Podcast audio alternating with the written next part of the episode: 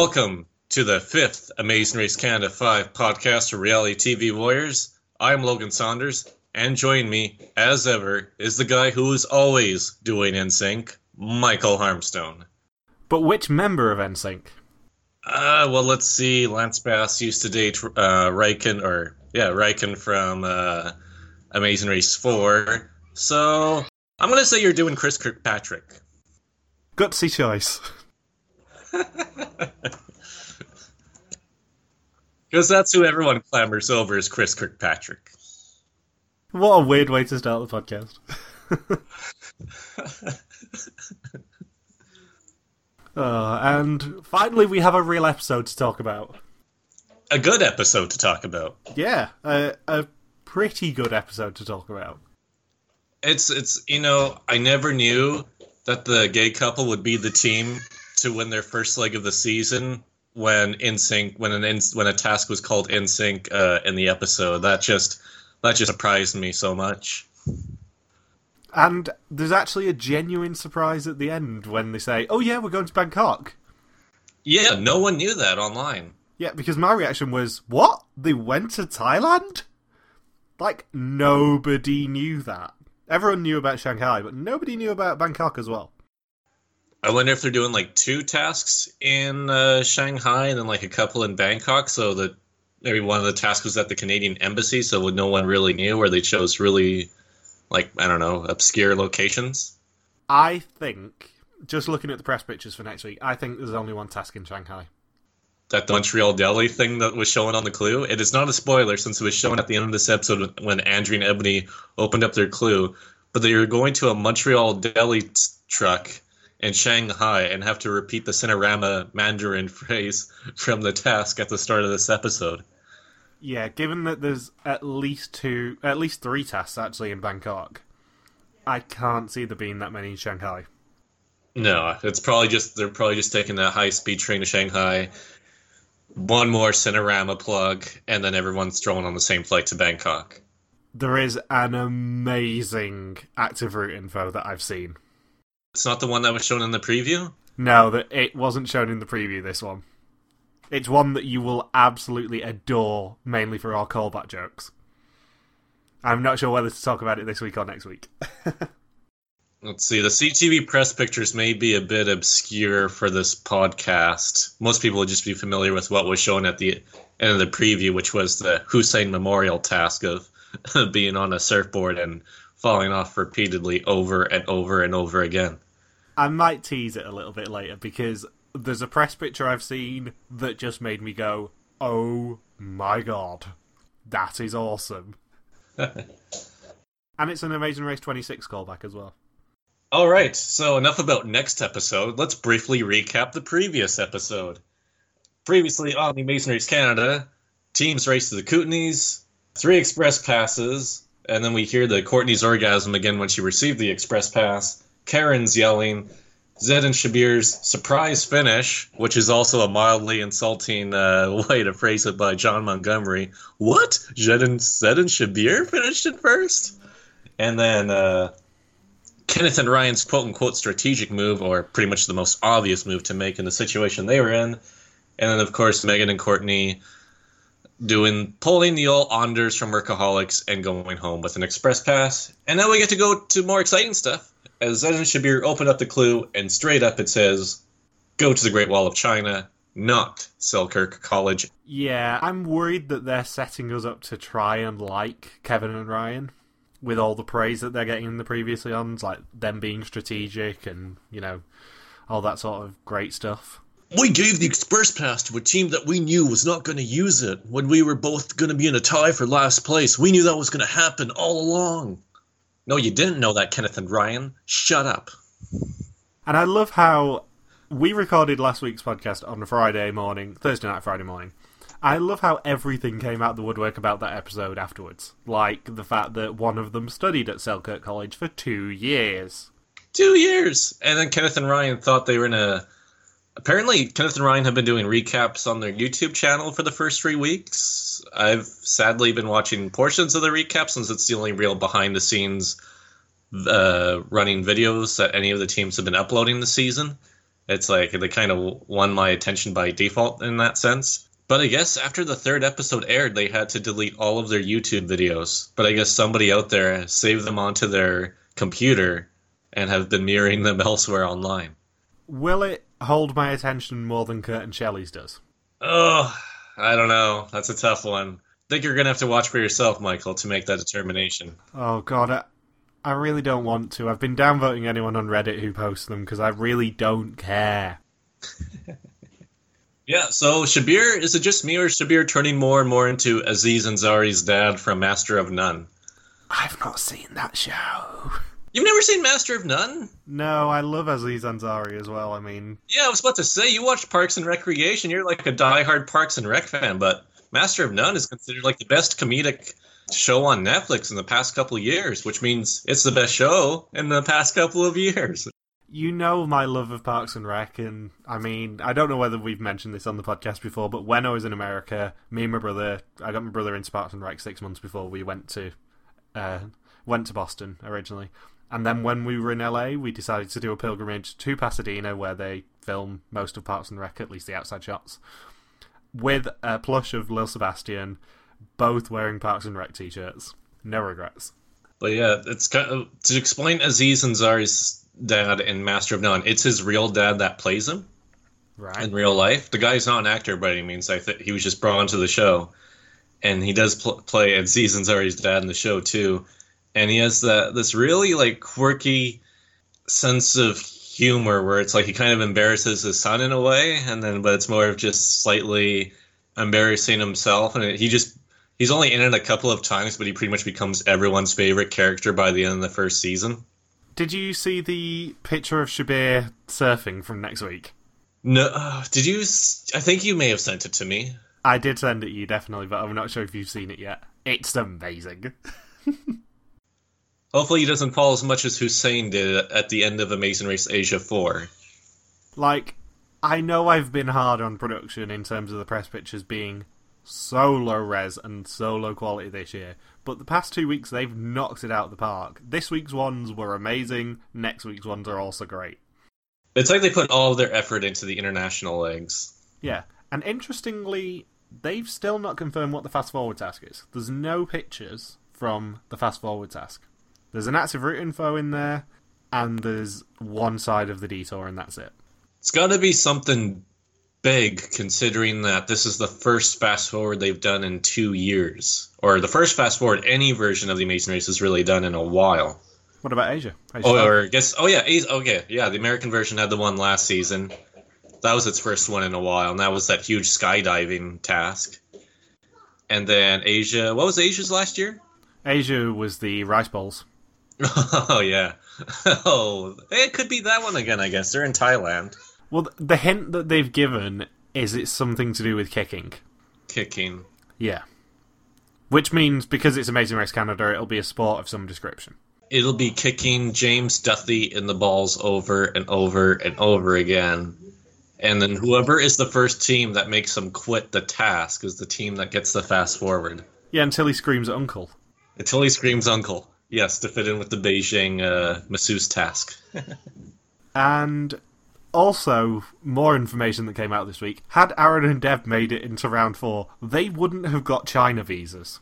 They said they, they supposedly they might get temporary ones, but yeah, they were rejected visas to China before filming, and it makes you wonder how are they allowed to be on this season if they can't even race eh, for beyond leg three? Were they that certain that Aaron and Deb were going to be gone in the first three eliminations?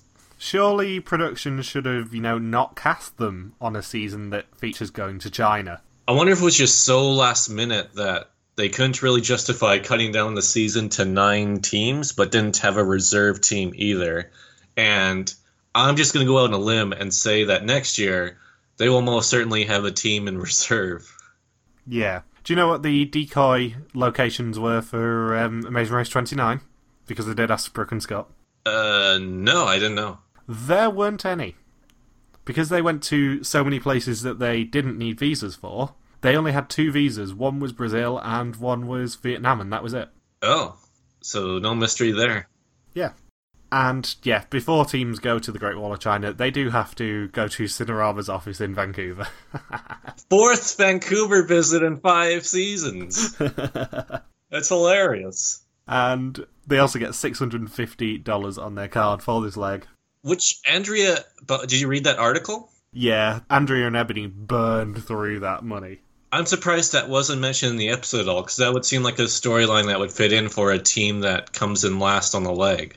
So, what do you think happened, Michael? Because they said it pretty much happened at the. It was the drive to the Great Wall where they burned all that money, right? Yeah, about 60 kilometers from the center of Beijing. Yeah, so they clearly wouldn't have had that much money to get back. No. Because in the article, they talked about how production was freaking out because they've never. The Amazing Race Canada, for those of you who don't know, gives out a huge amount of money at the start of each leg compared to any other version. It's pretty much impossible to run out of money on Amazing Race Canada. Like, I think, what was it, season three, we totaled it up and they had like $6,000, I think? Yeah, it was a lot of money in season three, definitely. Just an obscene amount to where you could be you could be racing very comfortably in between route markers if you wanted to.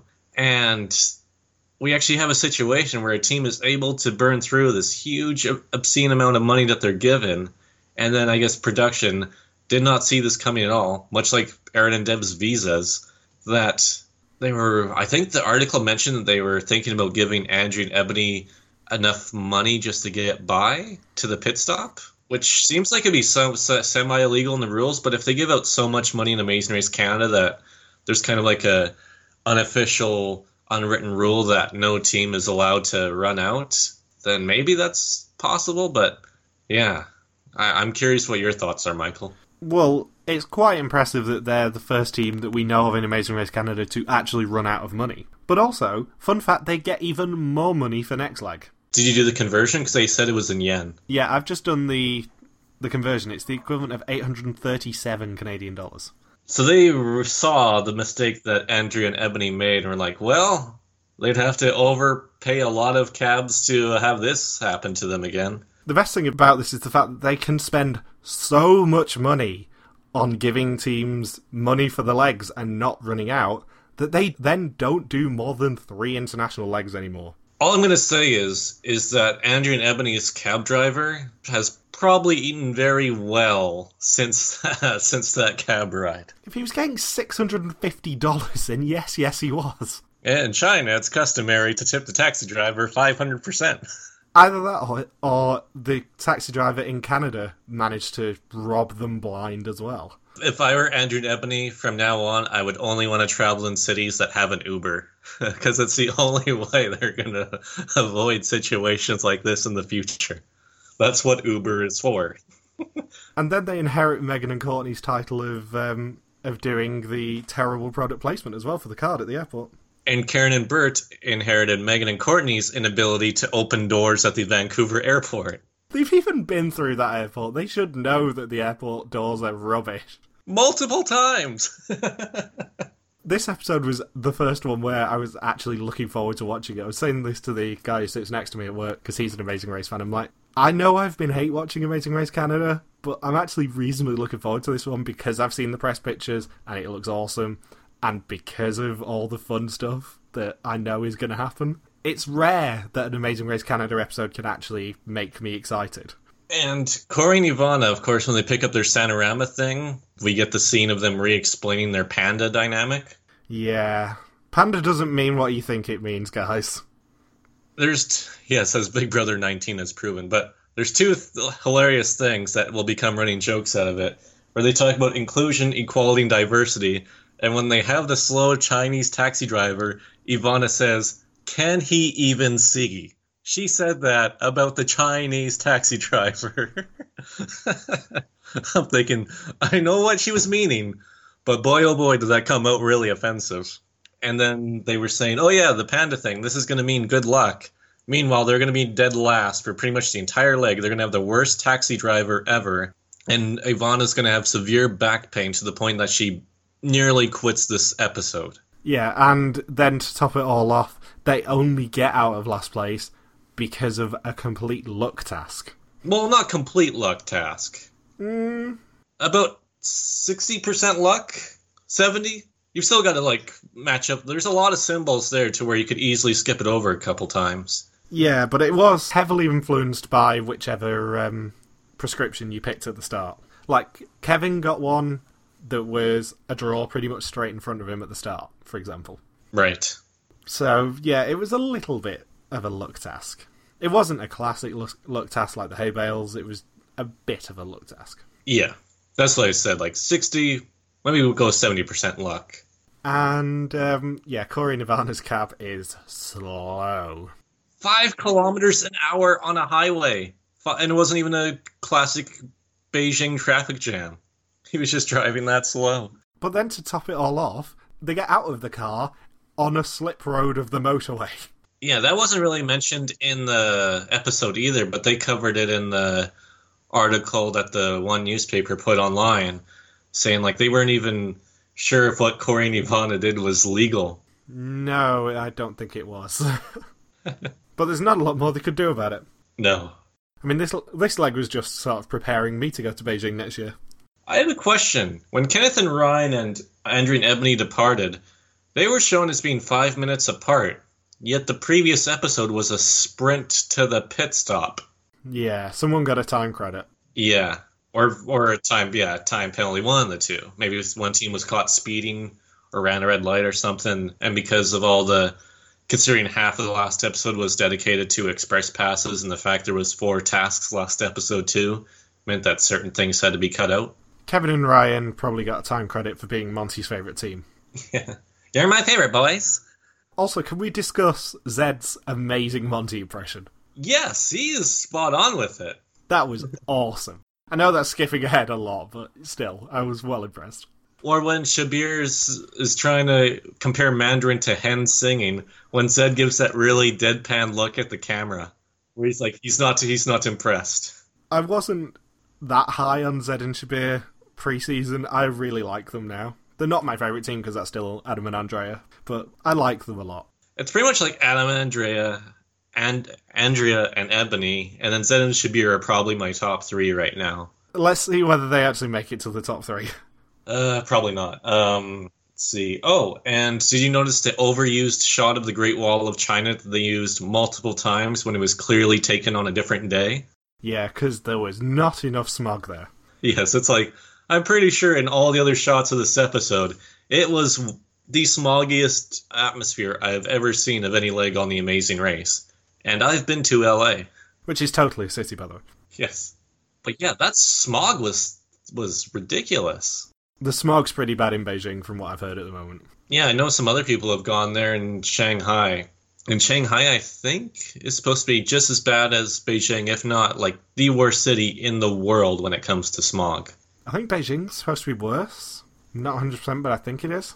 It would make sense, but then Shanghai has been a lot more industrialized over the past, what is it, 10, 15 years, where it's just nonstop growth. But I mean, it's all at that point, you can't really, you probably don't even notice that much of a difference between the two in terms of smog. No matter what, you're going to struggle breathing. Fun fact the Sinorama pack actually included face masks as well.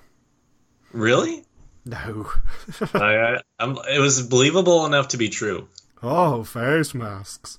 I wonder if Eb, if it was a face mask, if it meant that Ebony could have had that, and she has a kitty face mask. I wonder if Sinorama would have given her a panda face mask. Quite possibly. May- Maybe Corey and Nirvana had one of them. Yes. And then Ebony got really jealous, like really jealous. So, um, of course, Andrew and Ebony get the title of the episode with the "It's a Butt Workout." Thank you to Mike Bickerton for making that the episode title for when anybody tries to search that online in their web history. The episode titles have been pretty bad this season, let's be honest. We had butt workouts and pythons in the episode titles. Like, come on, guys. Yeah, mostly because Kevin and Ryan were responsible for the first two of them, but yeah, it, it's not been a great one for episode titles. Didn't Gino and Jesse have a butt episode title as well in season three? I'm, I'm being serious, completely serious when I say this. Oh yeah, it's the it was the I can't believe I remember this. Why why this is the first thing I associate with Gino and Jesse this week. But it was the Okanagan task from season three when they go under the the, the wires. Can't even remember what the episode title was for that one. I think it was him talking about his butt being too big or something like it was something along those lines for the episode title. Anyways, moving on. It's not when Shabir. Not only was it he comparing it to hen singing as a way to memorize the words for the Mandarin on the tour task, but it sounded like he was uttering names of famous ping pong players. I love that Karen and Bert just turned it into a rap. Everything's a rap to Karen and Bert. Dirt Gritty is really, you know, he's got he's got the guns and the rhymes. And for the first time all season, Adam and Andrea actually uh, managed to reach the first task in first. Yes. Yes. Shay Shay Nay. Shay Shay Nay. Maybe not as promising when they leave the task, but, you know, promising enough. Chris Tucker from Rush Hour did a better job with Mandarin than Adam and Andrea did, I think. Shay Shay Nay. I've never heard of Shishi Ni pronounced as Shay Shay Nay. watch me whip, watch me Shay Shay Nay. Yeah, watch me whip. Now watch me Shay Shay Nay. Now break your legs. Or in Ivana's case, break her back. Yeah. So, at the Great Wall, teams have to lead a tour of the Great Wall in three different languages to receive their next clue. And uh, Adam and Andrea have an immediate advantage because they speak French. Yay! As well as the other Quebecois Alliance member, Andrea and Ebony. Because Ebony's a TV host. Kevin and Ryan not speaking French as much. No, not so much. Yeah, the West Coast teams had a bit tougher of a time. Yeah, given that their second language is probably like Hindi.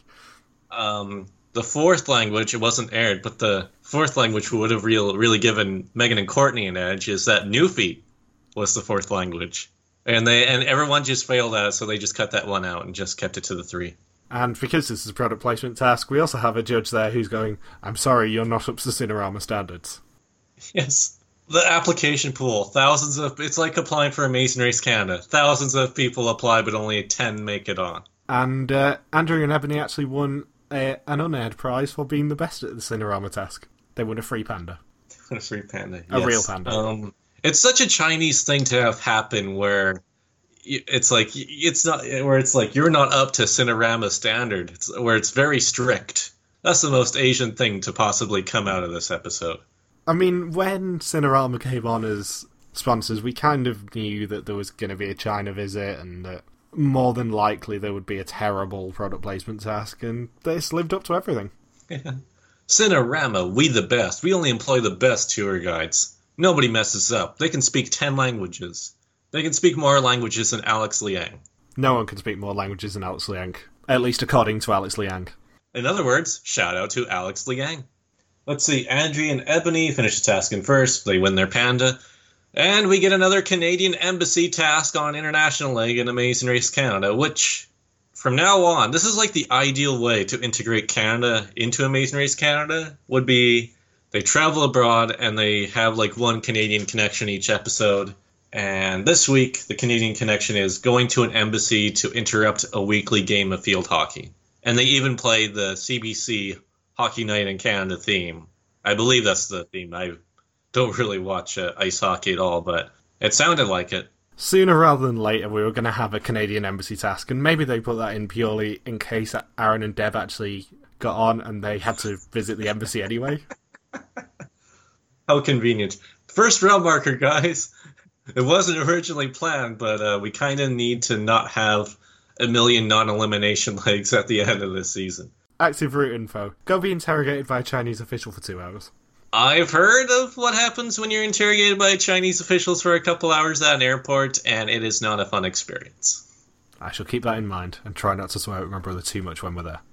I should note that if you're lucky, the guards uh, at the customs there, if they don't speak any English and you don't have a travel visa to get into the country, I know from my friend Katie that they'll just keep yelling at you, hoping you speak Mandarin.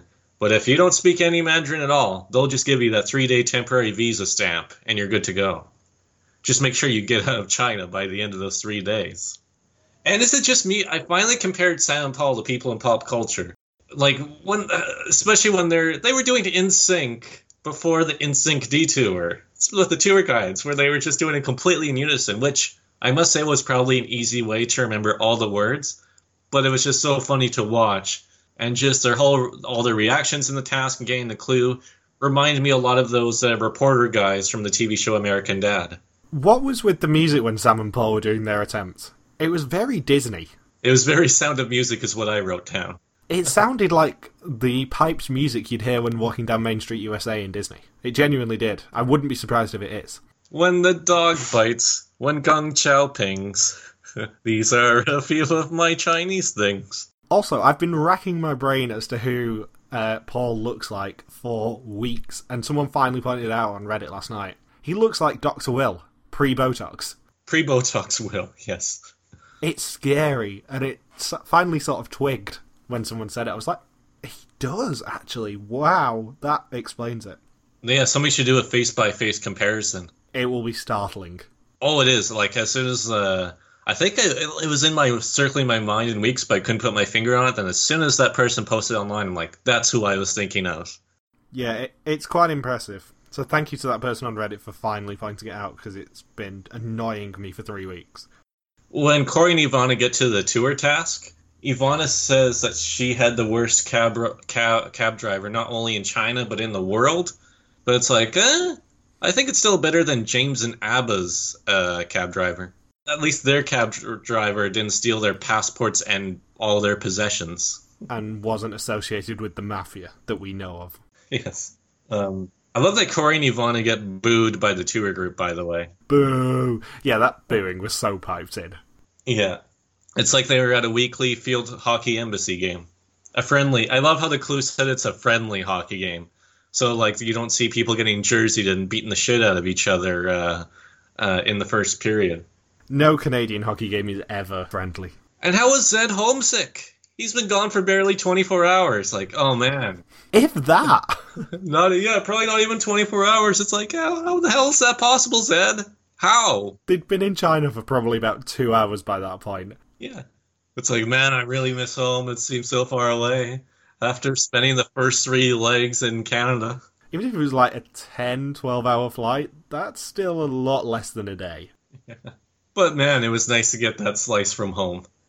It's like the Canadian embassy is not even going to be that patriotic. It's like Ness from Earthbound takes longer to get homesick in that in that video game, and then here's Zed. It's like two seconds, and he's like, "Oh man, I really miss home. If only I was on season one of Amazing Race Canada." I can understand it with an American embassy reminding you of home, where it's like marble statues of bald eagles and things, which genuinely exist in Singapore, by the way. The Singaporean, or the American embassy in Singapore, is exactly how you imagine an American embassy to be. It's all like granite and marble statues of bald eagles and that sort of stuff. It's really, you can tell which one the American is. Oh yeah. Gigantic American flags.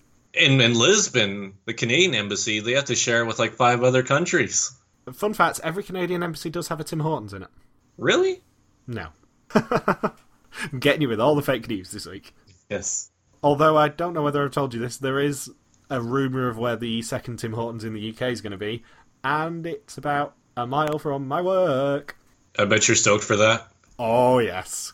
The guy who's an amazing race fan who I sit next to is also a fan of Tim Hortons. So we're both like, yes, we're doing a pilgrimage.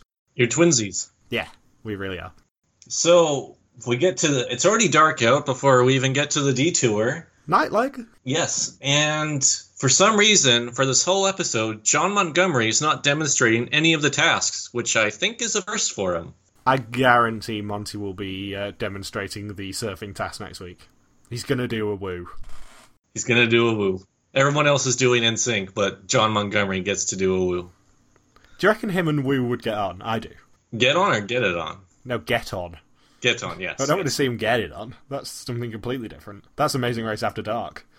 Jesus, I don't even know how to follow that. Okay, um, so the detour, um, Keisha and Chen Hoffman's tears uh, start going because the amazing classic Amazing Race 14 uh, Olympic diving task is brought back, and at least the other task didn't involve long distance swimming because the other task is a dance. It took them four episodes this year, but we finally get our first dance and or rhythm task of the season. All other seasons, it always happens within the first three episodes, but here, we make it all the way to episode four. Yep. Country mixed with flash mob. What the hell is that? Not the hardest dance task they've ever done, I don't think. No. Would be my answer to that.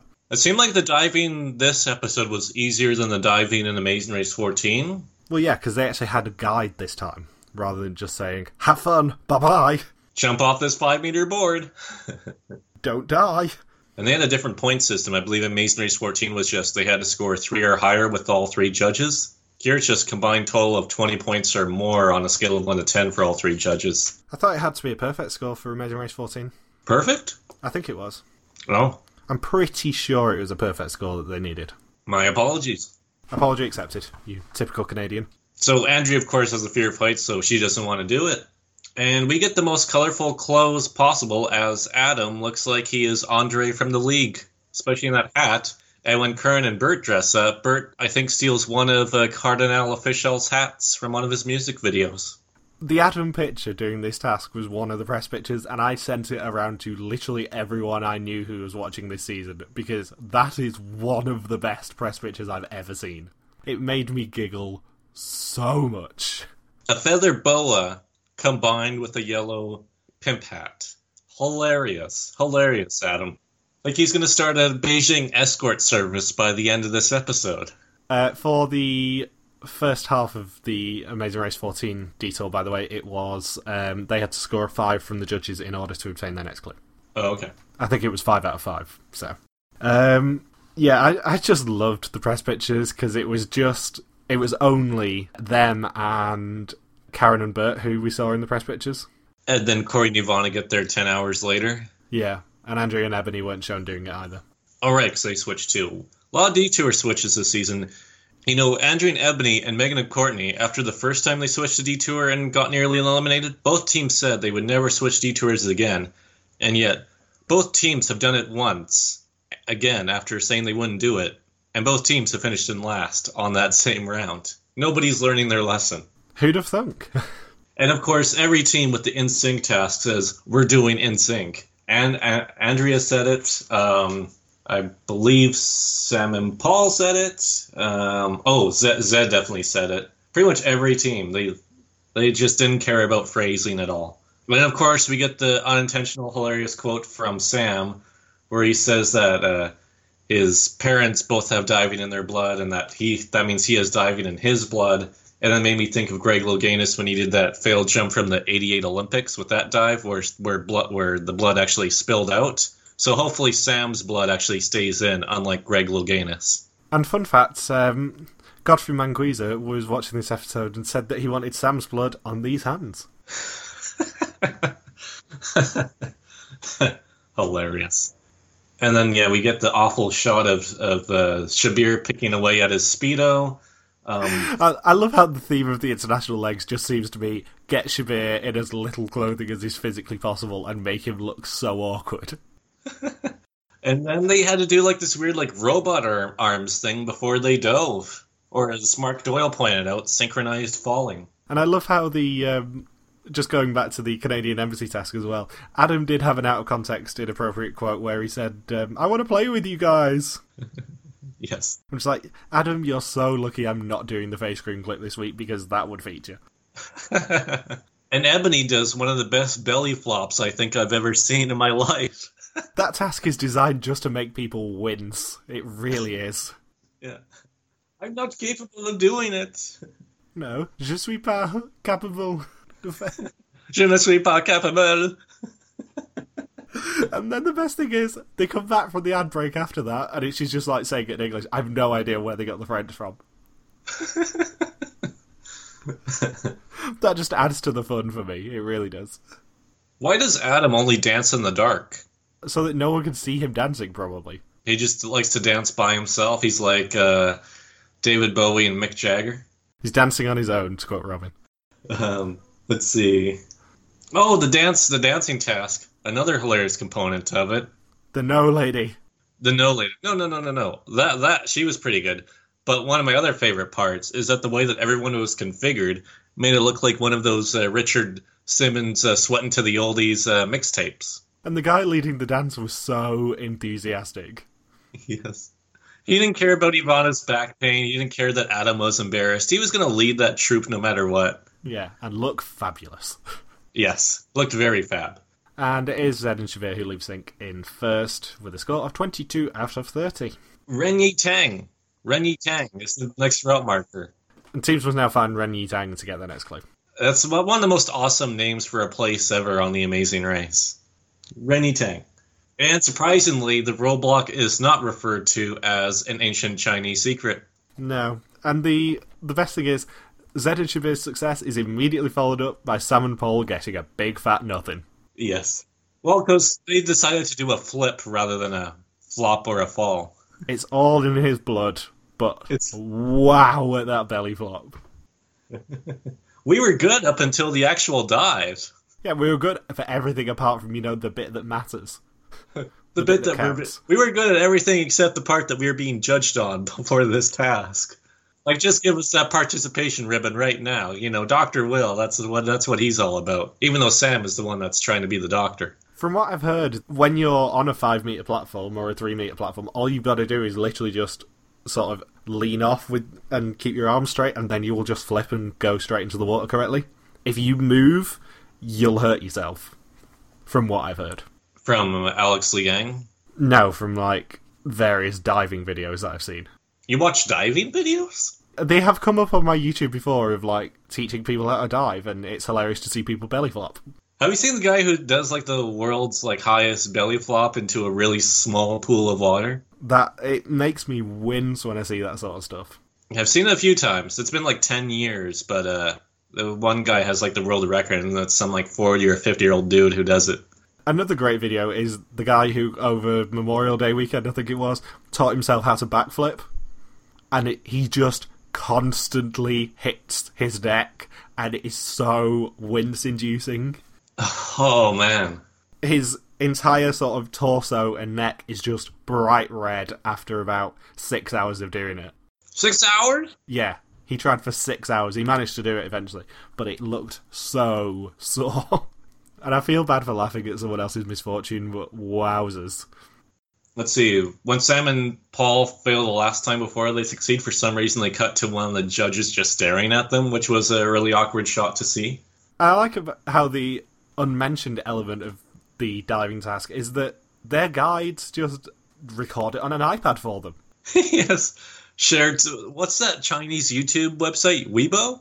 Yeah, Weibo. It's going to be shared to Weibo. Canadians attempting to dive off platform. Guys, I just want some home movies. It's kind of funny because uh, Douglas Coupland, an author who I've referenced multiple times on this podcast, um, there's actually um, his his one book takes place in Vancouver, and they go over to this one guy's house in Chinatown, and the main character really embarrasses himself. I think this is in the book J Pod. So then they uh, the one guy records it, and he becomes like one of the highest uh, trending videos in uh, China because he like botches up karaoke really badly. So it's kind of funny that this, you know, a Douglas Coupland concept gets uh, gets transferred over to Amazing Race Canada, where contestants are being recorded onto an iPad and inevitably shared onto Weibo. I mean, I know with Monty being there, they kind of have to do as many Olympic tasks as they can. It's my dream, boys. Rule 14 of Monty's Fight Club you have to be an Olympian. He didn't even do it. But is diving really the best Olympic task that they could recreate? Maybe they'll do like the Tar 29 Greece task and just have them run around an Olympic track. Surely they saw the Amazing Race 14 version of this and the fact that nobody completed it. And the Amazing Race China version of this, where nobody completed it. Oh, nobody did it in Amazing Race China either? I don't think so. As far as I know, nobody completed that side of the detour. Hmm. It's a brutal task. As Ivana's back showed. Yeah. And it's Kevin and Ryan who leave in second with a score of 20 out of 30. They just scrape it through. Typical. And Sam and Paul leave in third with the best score of the task, which is 25 out of 30. And by this point in the episode, we also have four givers. Four. What's our total? It's just four this week, but it, we're in the 20s now, definitely. Do we have a Ryan count? Uh, it's 15, then 2, and then 7, I think it was last week. Yeah. So 28? So 28, yeah. Which is an average of a 7 an episode now. And then Adam and Andrea complete the dancing detour where Andrea says that uh, Adam has sick dance moves, bro. I don't know when uh, Andrea turned into a fraternity, but uh, okay. Bro, sick dance moves. And then, of course, with Andrea and Ebony finish the dancing task, we somehow get the Amazing Race 4 finishing point music uh, revived. I love Adam and Andrea so much. This is another great week for them in terms of proving that they can kick ass and take names. Yes, when they don't have to come up with their own directions. I mean, Adam at the Roadblock was pretty damn good. Entered fifth, came out third. Yeah, although it was a majority luck based task. Yeah. But still, I'm going to give them all the credit because I want them to win. I really wish at the roadblock when teams have to match up the Chinese characters to the prescription drug and having to measure each drug out, I really wish that it was like, you know, cocaine, weed, uh, just, you know, methamphetamines. That would have been hilarious. I'm not sure Amazing Race Canada could get away with that. I think they could get away with weed. I think weed they could have gotten away with. And then Kenneth and Ryan would have been like, oh man, it's a good taste of Nelson right here. Now it's nine grams. Yeah, especially with um, with them showing the powders and stuff up close. I'm not sure that they could get away with it. And it's time to head to the pit stop with the Beijing Drum Tower, thanks to Sam's couple of Sam's lucky breaks where he's able to leapfrog ahead of Shabir. And so, yeah, it's off to the Drum Tower, which I well, believe wasn't. What? They never called it a pit stop. No? nope. They said go find John at the Drum Tower. Didn't it say pit stop in the clue that they opened up? Nope. Okay. Because this was a double length leg. This is the point where Logan and I are going to argue mercilessly. because I have always said that if the host says, as Monty did word for word say, this leg isn't over, it's a double end leg, it's not a, um, a keep on racing leg. Ah, I don't really care enough. Non elimination is a non elimination. You're supposed to argue with me over the hiss. yeah, which is why I'm not. this is our traditional argument whenever there is a, a quote unquote keep on racing leg. Some of them are keep on racing legs, like the Amazing Race 29 one. Some of them, like this one, where the host says, this leg's not over, are not keep on racing legs, they're double end legs. And that's my argument. This was actually leg 4 part 1, next week is leg 4 part 2. Which does mean we get a three country leg. Crazy. Hmm. I love how we didn't even sort of explain the roadblock at all. Well, I mean, they watched the episode. Well, yeah, it's it's Shabir, Kevin, Sam, Karen, Adam, Ebony, and Corey doing the roadblock. I'll at least say that. Yeah, I mean, I kind of explained it earlier, saying they had to match up the symbols to the what's on the drawers, and then once they match up uh, all three sets of symbols, so three different drawers, each one reveals an ingredient needed that they have to measure out for a medicine. And then once all three ingredients which are are correctly measured out, then they receive their next clue. There you go. And I wonder who would have been doing this roadblock had we been on, been on Amazing Race Canada. Maybe the guy who works in the pharmacy, aka moi, also known as me. Which detour would you have chosen, by the way? Uh, probably would have chosen in sync. I mean, it's water. I love water, and I don't like dancing that much, especially not if it's country mixed with flash mob. Do you not think that the diving would have been a bit hard? I think I could have done it. Because you're not really that in sync with your partner in terms of the diving unless you're about the same height and the same speed and the same athleticism. It would have been very hard for a, a mismatched team to do it. That's true. Which is why we only saw three teams, was it, complete it? They should have had this in Family Edition when you had four people have to do this task all together. Have all four Gaghans just uh, jumping off a platform. Yeah, let's just get random parents to be in Speedos in front of their children. What could possibly go wrong?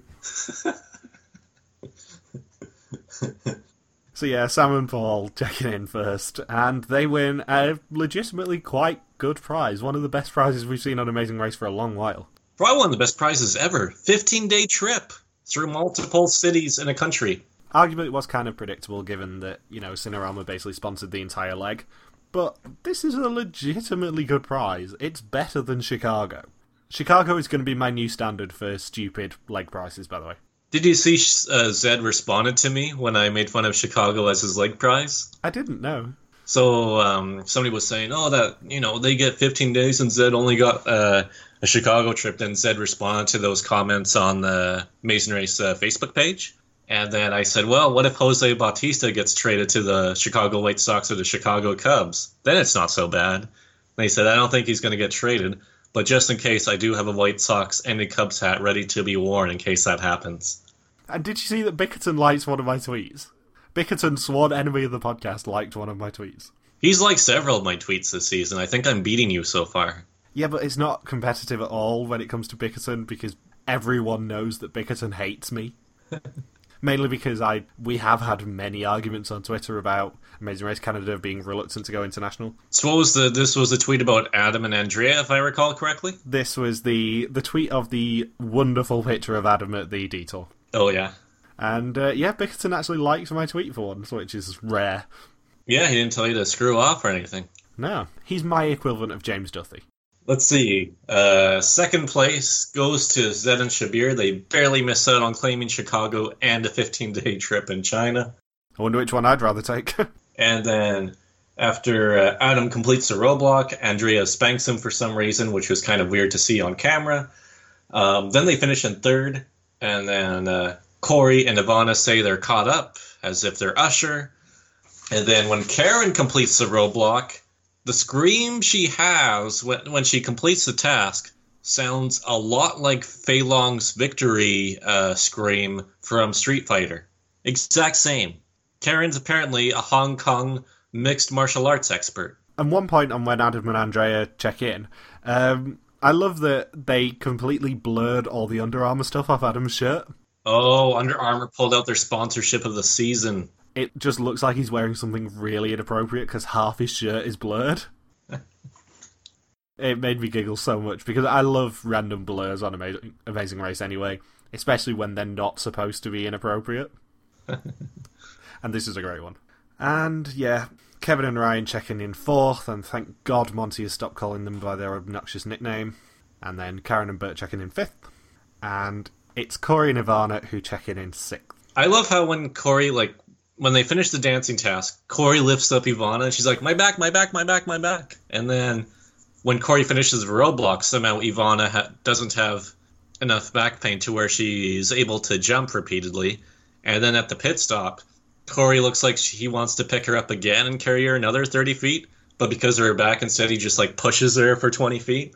I have the exact same note written down because I love that this week's recurring side joke was just that Corey keeps forgetting about Ivana's knackered back. yeah.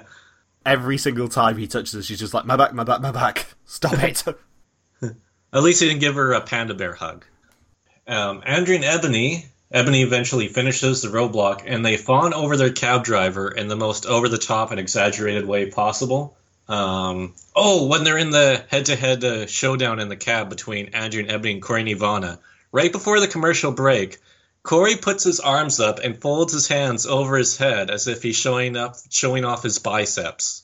It is hilarious. Two tickets to the gun show. Yes, it's like no, Bert. The real gun shows over at Team Panda. And yeah, Andrea and Ebony check in in last place, and they got the emotional speech about how they've learned so much about each other. And their company will do so much better now, and this essentially turns into like an episode of Shark Tank or Dragon's Den. Yep, and Monty says, Well, guys, we can't let you go back to your company just yet, because this is a double length leg. Bye bye. And also, you have to pay us back for the extra money we gave you.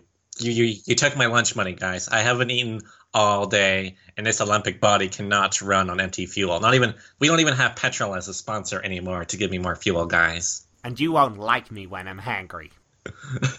yes. This is why I didn't have the energy to demonstrate any of the tasks this round, guys. I mean, I, I, I'm trying to cut back on my calories, but not by that much. Why is your impression of Monty going into Valley Girl now? because it's a running thing now.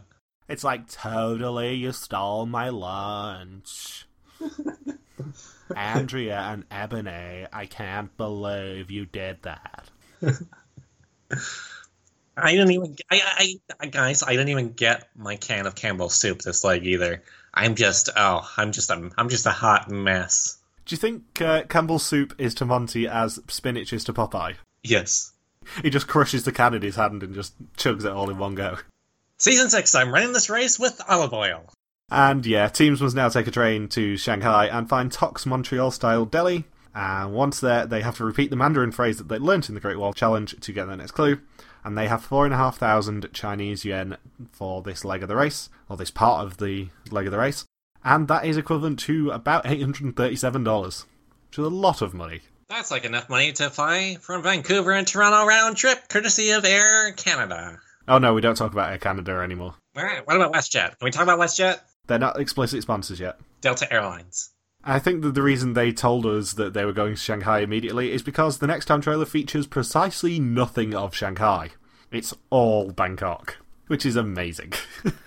it's like, yeah, guys, you're doing a high speed train to Shanghai and then staying there for about 20 minutes. Have fun. I don't know, fun with Team Giver in Bangkok. Ugh. I don't want to see what sort of quote unquote fun that Team Giver get up to in Bangkok. So yeah, next time teams do head to Bangkok, and there is a fast forward in this leg of the race. Considering Gino and Jesse got the last Amazing Race Canada fast forward, I'm saying my expectations very, very, very low. Yeah, lower your expectations a few. And there's lots of kicking apparently. And it looks like Adam and Andrea and Kevin and Ryan both go for the fast forward. So hopefully Kevin and Ryan get eliminated.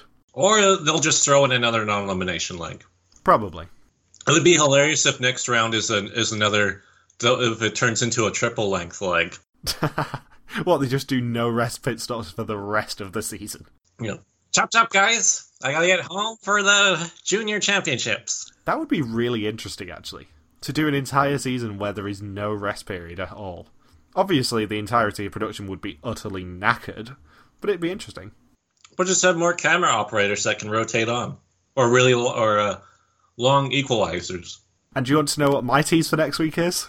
Sure. There is a picture of Adam and Andrea and Andrea and Ebony searching for a clue hidden in a Bangkok icon from the last uh, the last appearance of Bangkok in the race. The Race 26 one? Yeah. It's one that we we had a lot of fun saying that Haley would enjoy. Oh, the the Saturday. Oh man. Yeah. there is a wonderful press picture, which I've not sent around to the group yet, of the two Montreal teams searching under cats for clues. Which fits one of them can be skinned alive and become Ebony's next face face mask. But yeah, there, there is genuinely a picture of them searching a cat cafe for a clue. It's awesome. so yeah, who do you think is getting eliminated next week then?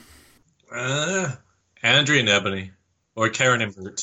I'm not allowed to make a prediction because I know who goes next. Okay. I know who the final six are. I see.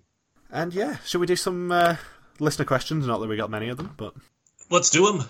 Mark Doyle asked why we saw a route marker in Vancouver before they flew to um, to China. Sinorama really wants their money's worth. Yeah, because Sinorama probably put it in their contract. There's no other reason for it. And there would have been a long enough layover, I guess, once teams got from uh, Nelson to Vancouver for them to be like, well, this is a good way to kill time. Yeah, and, and also it was just pure Sinorama sponsorship for the first half of the leg, which is nice for them, getting their fifty thousand dollars worth. Yes, I'm just assuming that every sponsor pays fifty thousand dollars now. By the way, unless otherwise proven. Mark also asked why was the pit stop greeter holding a cage of birds to uh, fit in with like the bird cage or the bird nest at the Olympic uh, stadium there in Beijing.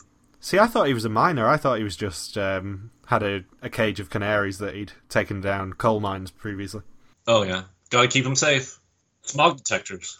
Yeah. Uh, Sean Pierce said on YouTube that he thinks that the last place team in the Keep On Racing Leg, not Keep On Racing Leg, uh, should have to have their partner subbed in for Mel White as a penalty for doing badly.